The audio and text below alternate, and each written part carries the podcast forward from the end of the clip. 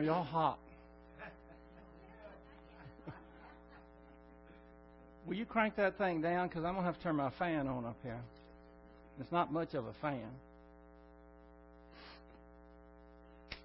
Merry Christmas to y'all. Isn't it great to be here today and sing these songs and just revel in the love of our Lord to come down to be man, to go to the cross? Boy, what a great time this is. Uh, let's prepare ourselves this morning in our usual fashion. We'll have a few moments of silent prayer, which gives us the option to name privately to God the Father any unconfessed sins, which ensures the filling of the Holy Spirit. Let us pray.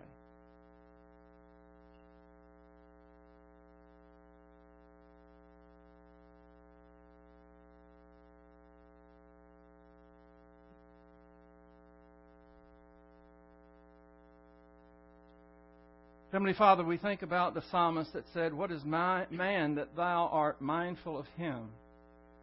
When we pause to think of our Lord Jesus Christ stepping out of glory to become a man, go to the cross, and purchase our so great salvation, we are full of joy and wonder and gratitude.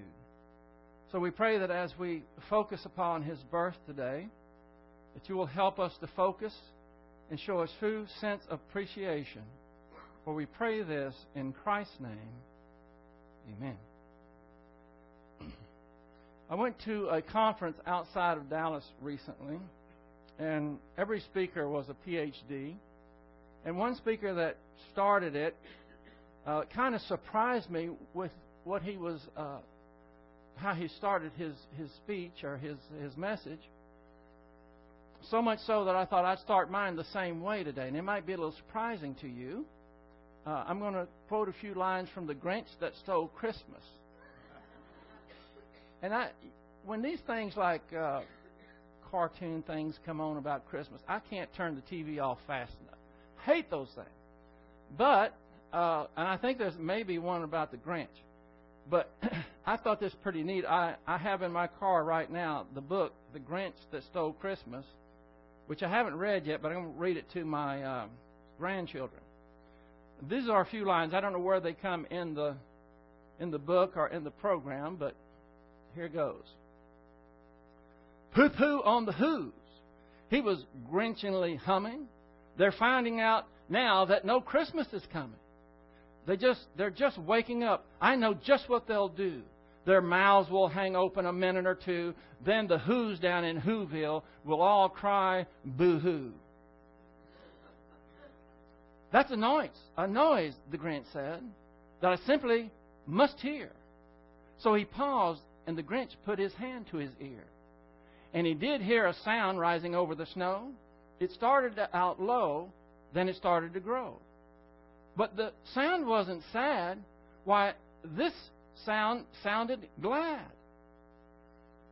Every who in Whoville, the tall and the small, was singing without any presents at all. He hadn't stopped Christmas from coming. It came. Somehow or other, it came just the same. And the Grinch, with his Grinch feet ice cold in the snow, stood puzzling and puzzling how could it be so? It came without ribbons, it came without bags, it came without packages, boxes, or tags. He puzzled and puzzled till his puzzler was sore. Then the Grinch thought of something he hadn't thought about before. Maybe Christmas, he thought, doesn't come from a store. Maybe Christmas perhaps means a little bit more. Anyway, I thought that might be a, a good way to start. Tell you the truth, I can't wa- I can't wait to read this to my grandchildren, find out how it all comes out.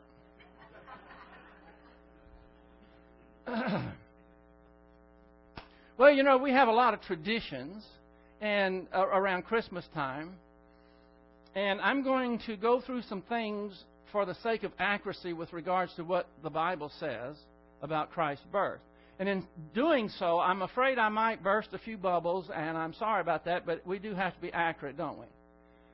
To show you how crazy some of our um, traditions are, we, we see Barbra Streisand, who is a Jew, who sings Ave Maria, which is a Catholic song venerating Mary on Christmas to celebrate Christ's birthday. That's pretty pretty wild in itself. Uh, we see these creches out and about, and nothing wrong with creches. I like them, but the problem is they're just not accurate. And um, George, if you'll kill the lights up here for just a moment, please, sir. I have a, a few pictures of creches to show you what I'm talking about. Here we have uh, Joseph and Mary. I hadn't noticed this before. What happened to Jesus? I wouldn't have showed that one if I. I was going to point to Jesus and he wasn't there. Well, we know that one's not accurate.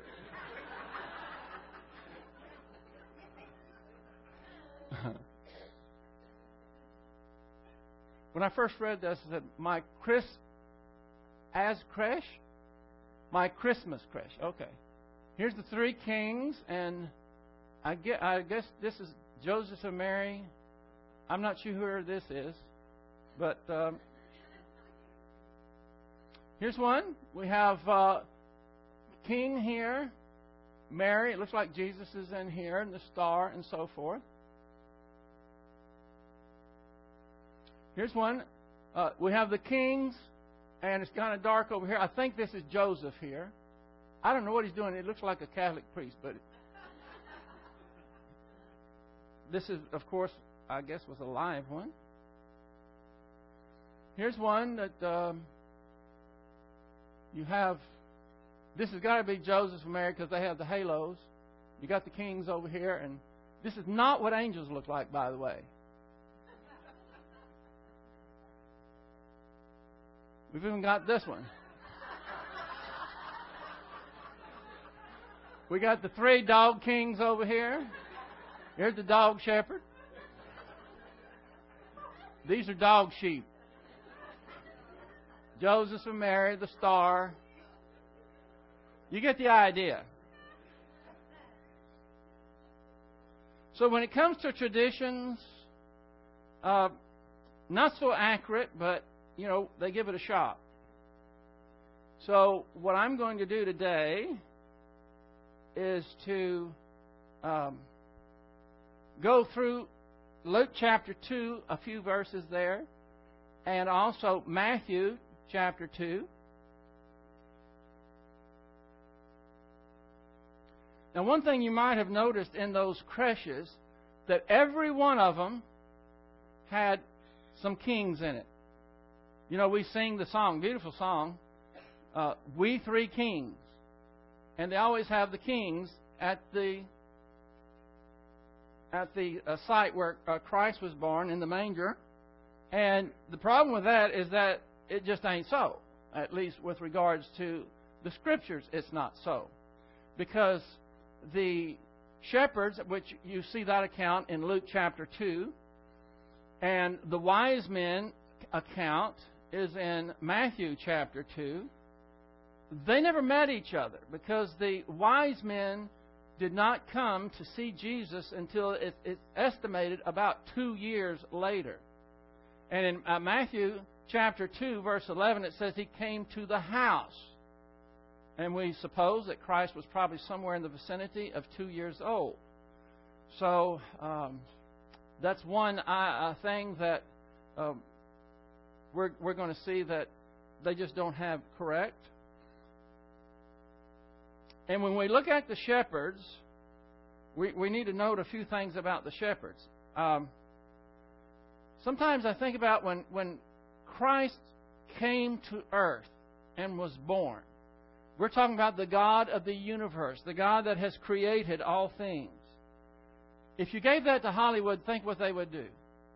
The other day, I was watching. Uh, uh, well, I wasn't watching it, but I walked by, and this it's called X Factor is on. It's kind of like a, a what is that other singing?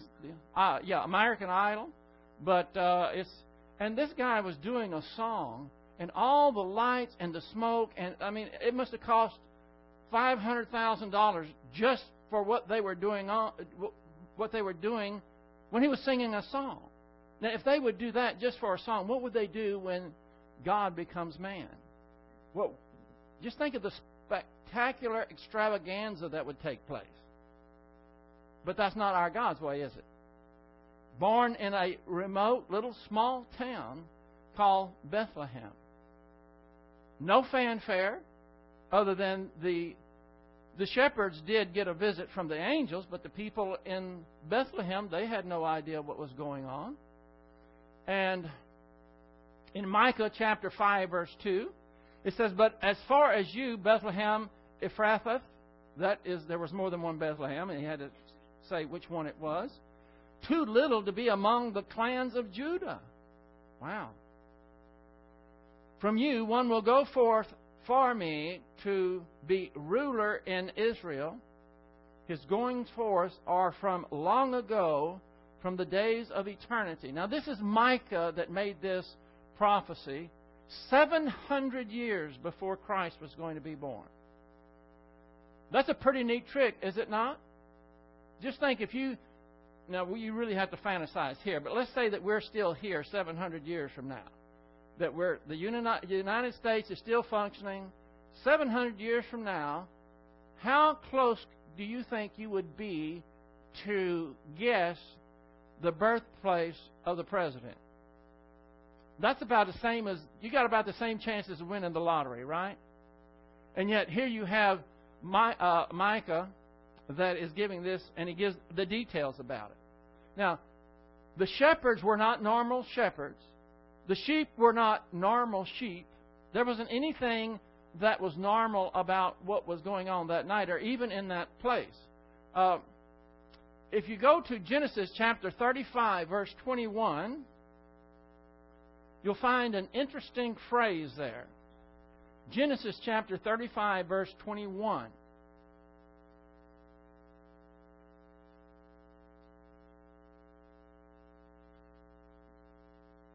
Just a short verse.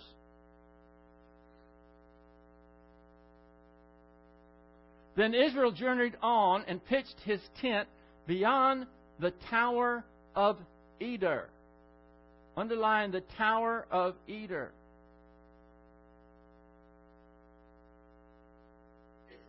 In the Hebrew, that's called Migdal Eder. M I G D A L and then Eder is E D E R. Migdal means tower, and Eder means flock. So it's talking about the tower of the flock.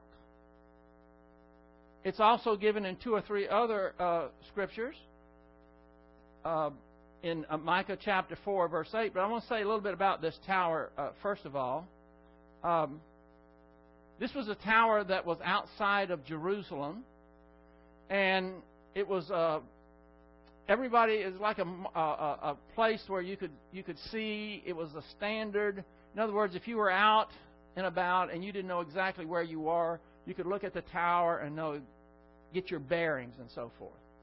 Well, outside of that uh, Migdal Eder, that tower of the flock, is where the, the shepherds were, somewhere in that vicinity, and they were tending their sheep. Now, the sheep that they were tending were not normal sheep. They were sacrificial lambs. Sacrificial lambs, you know, had to be absolutely perfect. And they had to be there, they were there year round. So I don't know when Christ was born, and some people say, well, it couldn't be in uh, the middle of the winter like that because they brought the sheep in. They didn't bring these sheep in. These were going to be the sheep that were going to be offered as sacrifices on the altar in Jerusalem. You see a little typology here? So they were very uh, special sheep, and they had to be born there. They had to be born in that pasture, and then they would be sacrificed on the altar in Jerusalem. As far as the shepherds go, the shepherds were Torah trained. That means they were uh, trained in the Old Testament and the law. And they were Levite priests according to Jewish tradition that you find in the Mishnah. The Mishnah is just a compilation of laws and traditions that the Jews have. So you have special shepherds and you have special sheep. In Micah chapter 4, verse 8, it says, As for you, tower of the flock, that would be Migdal Eder, hill of the daughter of Zion, to you it will come, even the farmer domination will come, the kingdom of the daughter of Jerusalem. Now, what this is talking about with regards to this tower is a, is a, a location point in Jerusalem. And when it says it will come, this is a promise to the Jews that the domination and the prosperity that they had at one time is going to return. It's going to return to uh, Jerusalem. The propriety of the use of the term uh, Tower of the Flock is seen when we remember that David was a shepherd before he was a king, and that the Israelites are called sheep of the Lord's pasture. It wouldn't be just perfect for that to be a perfect place for the Lamb of God to be born in that area, for the angels to come to that place. Jerusalem people, the, Jerusalem's people are addressed as the watchtower of the flock. How about that? That's in uh, uh, much as the shepherd watches his sheep or a farmer views his crops from a tower. Uh, so Jerusalem will watch over the nation. And if you want some verses for with regards to that, it's Isaiah 40, verse 11, Jeremiah 13, 17, and 20, Micah 5, 4, Zechariah 10, 3. Now, why don't y'all just go to Micah 4, 8, because you can make some notations there in your Bible.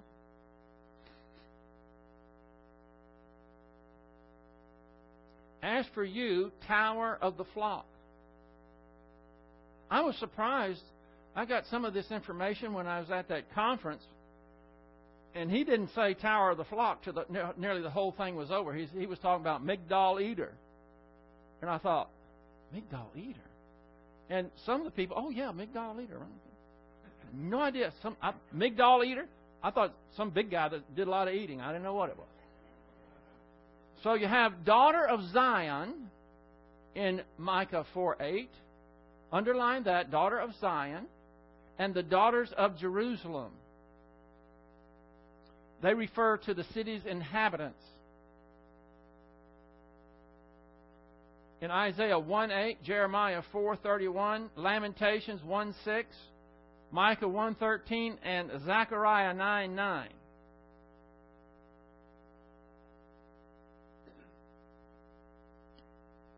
By the way, another thing, there's no mention of a star in this whole time with regards to the account in Luke chapter 2 with regards to the shepherds. Nothing about a star. I don't think that the, the magi, the wise men, and the shepherds ever met. Here's an interesting thing along those lines. The Lamb of God was born in a manger where the baby lambs were sheltered. And the Lamb became the shepherd. Capital L, capital S. That's the one and only time that the lamb became the shepherd. I am an under shepherd. The Lord Jesus Christ is the shepherd. Well, what about the kings? We three kings of Orient are. Well, I hate to tell you, there were no kings. There were no kings that came to Jerusalem or Bethlehem. Matthew never says these were kings. What is known for certain is that there were they were not kings because they were given a specific title. In the Greek, it's called magoi or magi. And that is not a designation for a king. That's melech. It means wise men, or more specifically, astronomers.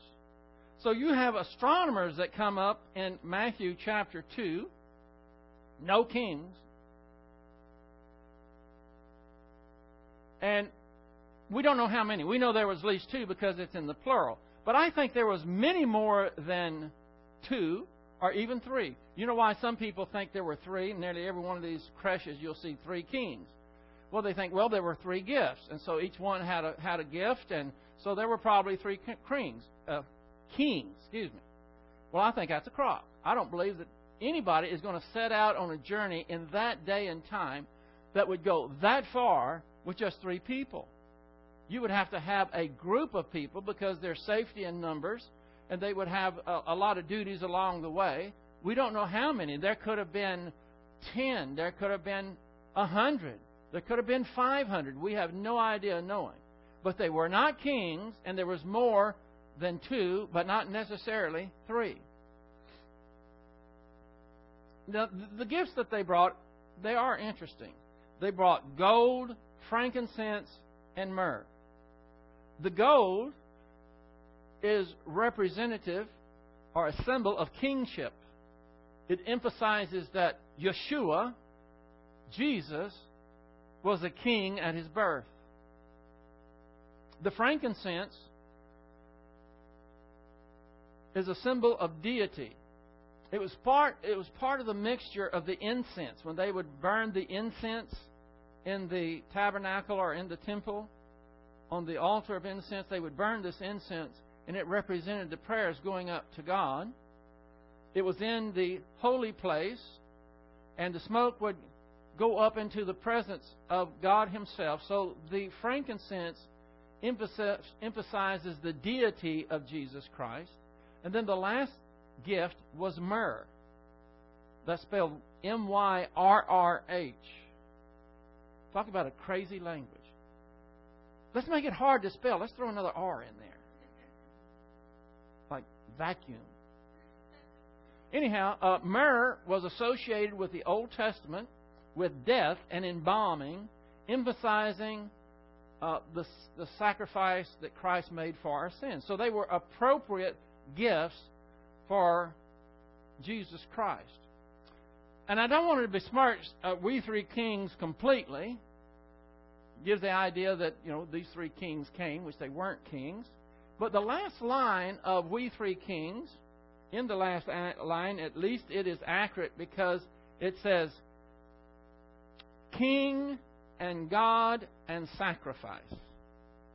King, gold, God, frankincense, and myrrh sacrifice. So at least they got that part right. Now these men were astrologers, astrologers from the east.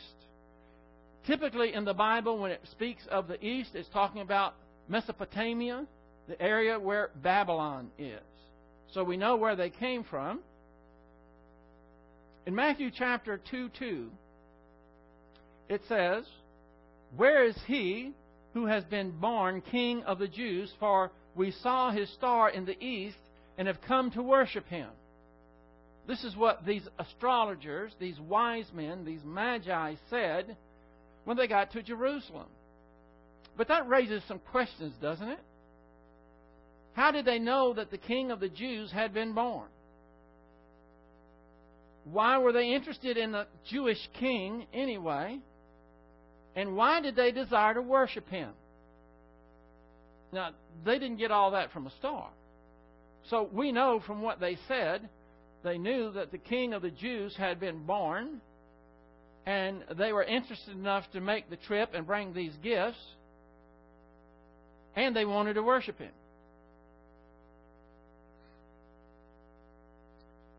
So, did they learn that from the star, or maybe what a better question would be was it a star? Oh. Hmm. Didn't act like a star. It did things that stars simply do not do. It moved from east to west and then from north to south. Uh, you know, stars do travel. They travel at tremendous speeds, but they are so far distant from us that for us to see a star to move a quarter of an inch from our sight, from our vantage point, it would take about three to five thousand years to see them move that far because they're so far away. And yet this star is moving east and west, and then it changes directions and goes north and south. Star doesn't do that. Then it appears and then it disappears. Stars don't do that. And then it hovered over a house in Bethlehem. Now that one, I don't get that one. I mean, if, if there was a star over this church tonight, if we stayed here and we camped out, I want to see which star is over this church. And you look up at that star and you say, all right, it's dead over this church. I can put a light up here straight, it's right over us. People in Houston could be doing the same thing because it's so far away, you see. A star just essentially identifying a house just doesn't doesn't uh, make sense. Now, if it wasn't a star, what was it? Well, I'm going to tell you what I think it very possibly could have been. How many of you have heard or even know what the Shekinah glory is? The Shekinah glory is that essence of God that is visible, the presence of God. It comes from shakan, which means to dwell. The Greek word for star is astera, A S T E R A. That's a long E, that's an eta. Now, the root of the Greek word star simply means radiance or brilliance, something in the sky that is bright. The brilliant light that the astrologers were witnessing certainly was not an ordinary star, and appears very possibly, if not uh, probably, was the Shekinah glory. It's a visible manifestation. What you remember when the Israelites left Egypt and they were to follow the cloud and the fire, pillar fire, and so forth? Those were manifestations of God that include the Shekinah glory. So the pattern is already there that that Shekinah glory was le- uh, was uh, leading the Israelites. Seems plausible to me that it could show up in Babylon and lead these astrologers all the way to where it turned out to Jerusalem, and then they found out from Herod where it was recorded that Jesus Christ was going to be born. Now, don't throw rocks at me or anything.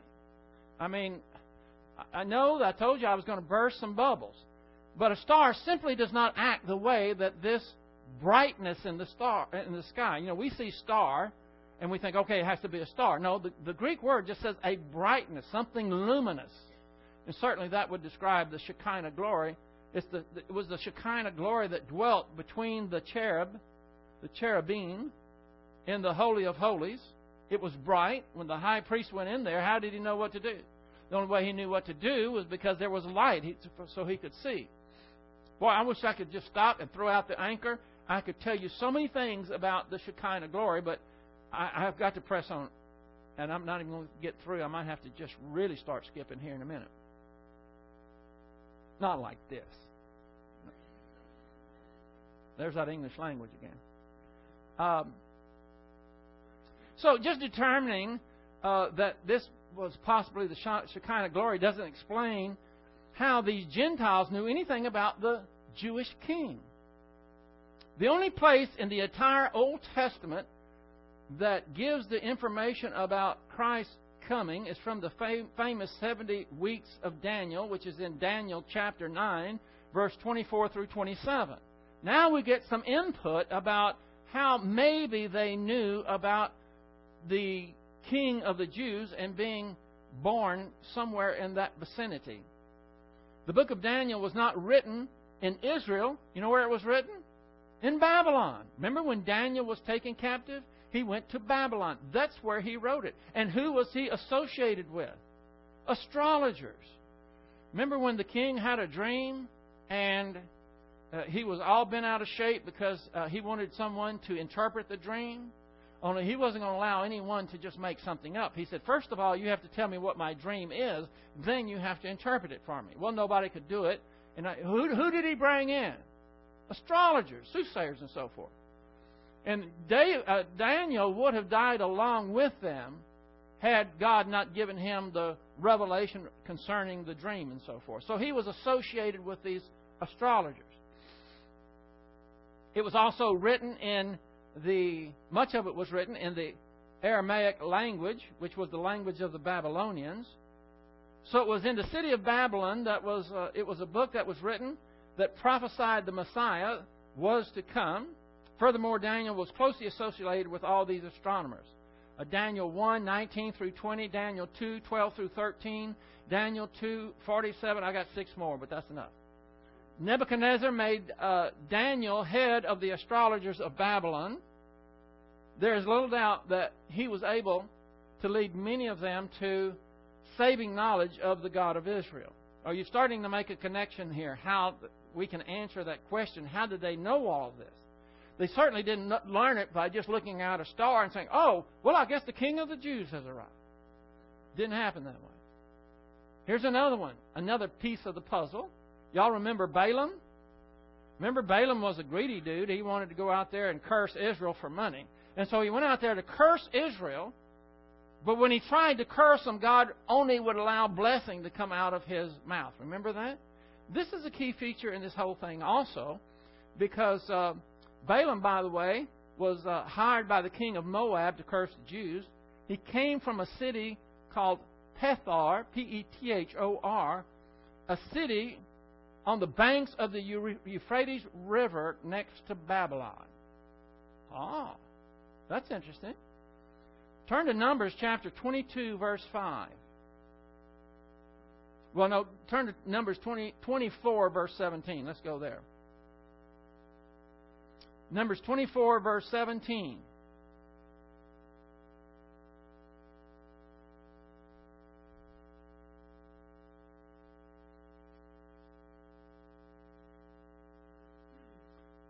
Numbers 24:17. Now, this is Balaam who is trying to curse the Israelites, but this is what comes out of his mouth. He says, "I see him, but not now. I behold him, but not nigh, not close. There shall come forth a star out of Jacob, and a scepter shall rise out of Egypt." excuse me, shall rise out of Israel. And a scepter shall rise out of Israel, and shall smite through the corners of Moab, and break down all the sons of tumult.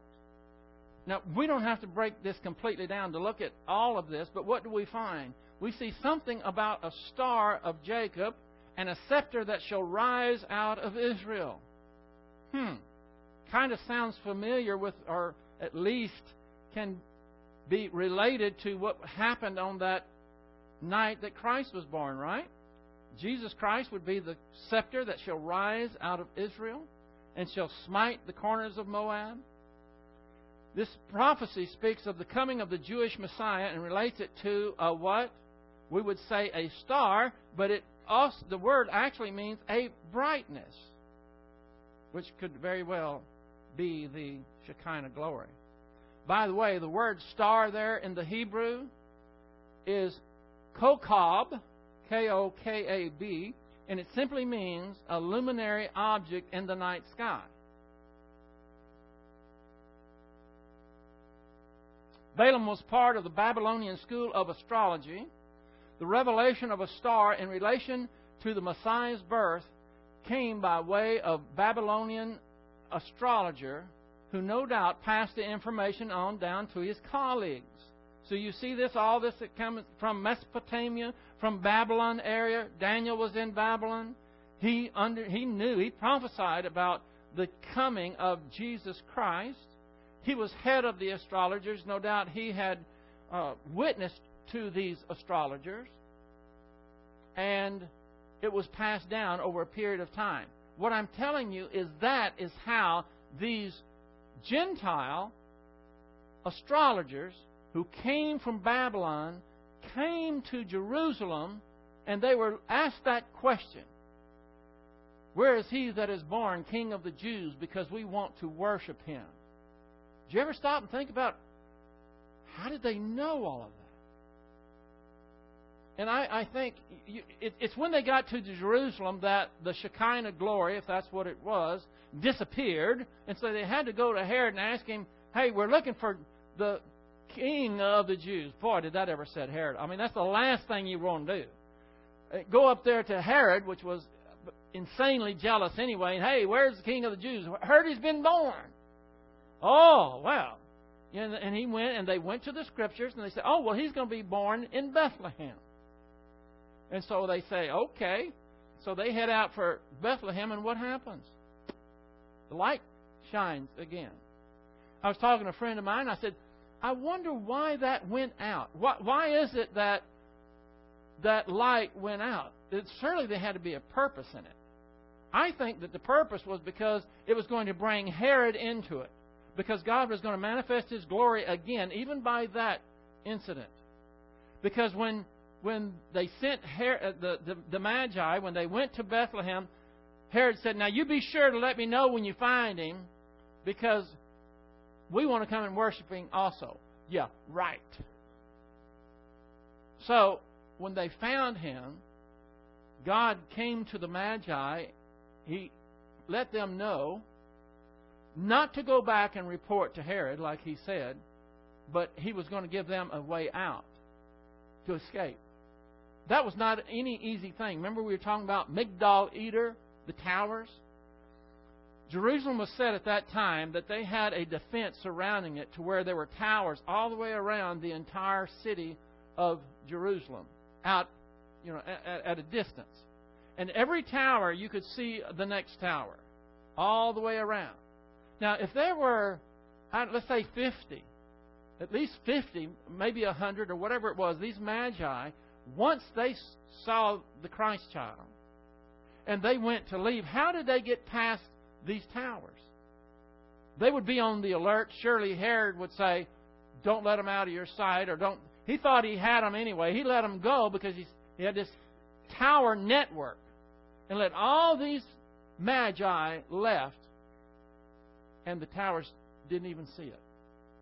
I don't know. I would say that's probably pretty close to a miracle for that to happen. So again, we have God manifesting His protection, provision, His omnipotence through every aspect of this. So, the question how did the wise men know? Well, they didn't know by gazing at a star in the pseudoscience of astrology, but by revelation of God as contained in the Scriptures. Huh! How about that? Even Balaam's prophecy and Daniel's were instrumental. Hence, the story of the Magi gives no validity to astrology whatsoever. There's a big difference, by the way, between astrology and astronomy, anyway. Now, just to add a little caveat to this, that doesn't mean that there wasn't some celestial uh, things that were going on that were not normal. Uh, some of you may have checked out the video, The, the Star of Bethlehem. It, it could be very well that there were celestial things that were lining up and doing things that might have alerted the uh, astrologers, the magi, to some degree. But that's not where they got the information. That could have gone along, it could have been happening, and still it could have been the Shekinah glory of God that led them to, first of all, Jerusalem got King Herod involved in it, and the next thing you know, it showed up again and went over the house. And it was uh, Christ was about two years old. They assume about that that uh, age at that time, and so I'm not trying to break any bubbles, but I think we do need to be uh, accurate. One thing I don't want you to do, I know when you leave this place, there's no telling who you're going to see. You're probably going to see family members. And if someone is giving the Christmas account, or someone mentions the Star of Bethlehem, please don't say, No, it wasn't a star of sun, it's kind of glory. Don't do that.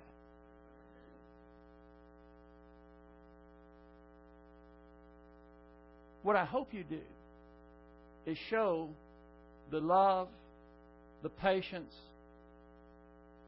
and the glory, that you reflect God's glory as we leave this place to go see family members and wherever you go. We are ambassadors for Christ. We have not only the honor but the duty to represent Him. I hope that you will be looking for opportunities to talk to people, whether it's about the birth of Christ or whether why He came. And if anybody says, Well, I just love baby Jesus, say, Well, yeah, you know what? That baby Jesus is the one that created the whole thing. He was controlling the earth while he was in the crib. He was omnipotent and omniscient while he was yet a baby. He is the one that is exalted above all names. I'm looking forward to being with my family and others when we leave, but I'm also going to be looking for opportunities. Opportunities to give what the meaning of Christmas is all about that Jesus Christ came to earth on a mission. The mission wasn't to show us how we can have better lives. The mission was to get to the cross. Even in the manger, they the the angels told the shepherds that there will be a sign. The sign was going to be that there would be a babe wrapped in swaddling clothes lying in a manger. A manger is a feeding trough. And the swaddling clothes were strips of material. And they would they would wrap the babe in that. Probably to keep him clean, to keep him warm. But that same type of cloth is what they wrap a corpse in. He was identified with death even in his birth. So, uh, it's customary for me at this time to ask everyone, please, to bow your head and close your eyes. We have a lot of visitors here this morning. By the way, I welcome all of you. I haven't seen a lot of you in, in years and years. Some of you haven't seen it all. You're very welcome here. We're glad you came. But this last portion of this message is dedicated to anyone that is here and really haven't connected the dots. They, they know that Jesus was a special person but they still are not sure what's going to happen to them after they die.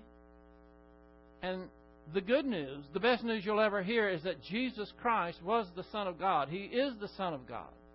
He went to the cross and He died for your sins. He was buried and He was resurrected. And now He offers eternal life to anyone who will trust Him and Him alone for it. That's the greatest gift the Lamb became a shepherd, and God gave Himself. The way that you appropriate that gift is simply believing in the Lord Jesus Christ. The moment that you quit trusting in your own works and you trust in the perfect work of the Lamb of God that was sacrificed for you, for us, you're born again and your ticket to heaven is guaranteed. Then it's time to start cracking, start percolating, start getting into the Word, learning doctrine, and find out what this is all about and how to be a good and faithful servant. Now, Father, we thank you so much for this time that we have to focus upon our Lord's birth. He had to become man. He had to be born of a virgin. All these things had to happen for our so great salvation. So we pray that we will have the proper appreciation and just have nothing but hallelujahs in our heart as we, not only on this day, but every single day, and that you will go with us and help us to be good and faithful servants and witnesses for the rest of this day, especially. For we pray it in Christ's name. Amen.